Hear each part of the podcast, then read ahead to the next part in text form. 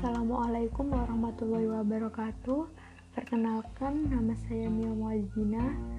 Dalam podcast ini, saya akan menjelaskan tentang perilaku ekonomi dalam perspektif Islam.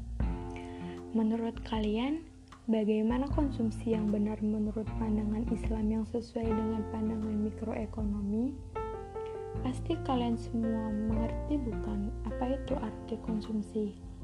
Secara umum, konsumsi merupakan kegiatan ekonomi yang pasti dilakukan oleh setiap orang dalam kehidupan sehari-hari. Manusia sebagai perilaku ekonomi dalam pengertian ekonomi konvensional selalu identik sebagai homo economicus yang selalu berpikir rasional, self-interest, dan memiliki sifat egosentris yang hanya memikirkan diri sendiri. Tentunya, sifat tersebut sangat tidak sesuai dengan nilai yang diajarkan dalam Islam. Lalu, bagaimana konsumsi yang sesuai dengan Islam? Sebelumnya, mari kita ketahui terlebih dahulu tujuannya. Tujuan perilaku ekonomi Islam tidak hanya untuk mencari keuntungan saja, melainkan untuk mencapai kesejahteraan di dunia maupun di akhirat. Berikut ini terdapat tiga nilai dasar yang menjadi fondasi bagi perilaku konsumsi sebagai seorang Muslim. Yang pertama adalah kita harus mengutamakan konsumsi untuk kepentingan akhirat dalam rangka beribadah. Yang kedua adalah Konsep sukses dalam kehidupan seorang Muslim diukur dengan moral agama Islam, bukan dengan jumlah kekayaan yang dimiliki. Semakin tinggi moralitas, semakin tinggi pula kesuksesan yang dicapai. Dan yang terakhir adalah kedudukan harta yang kita miliki merupakan anugerah dari Allah, sehingga dalam mencapai tujuan hidup harta tersebut harus dimanfaatkan dengan benar sesuai dalam surat Al-Baqarah ayat 265. Karena di dalam Islam, pedoman hidup yang digunakan tidak menonjolkan perilaku konsumsi seperti pada ilmu ekonomi konvensional, yaitu utilitas dan kepuasan marginal, melainkan lebih menonjolkan aspek normatif.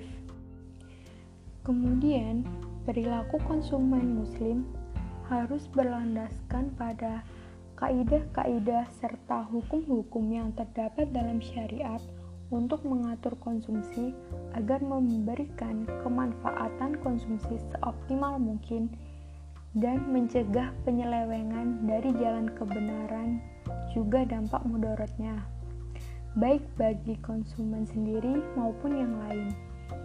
Selanjutnya, yang perlu dibahas adalah masalah dalam konsumsi.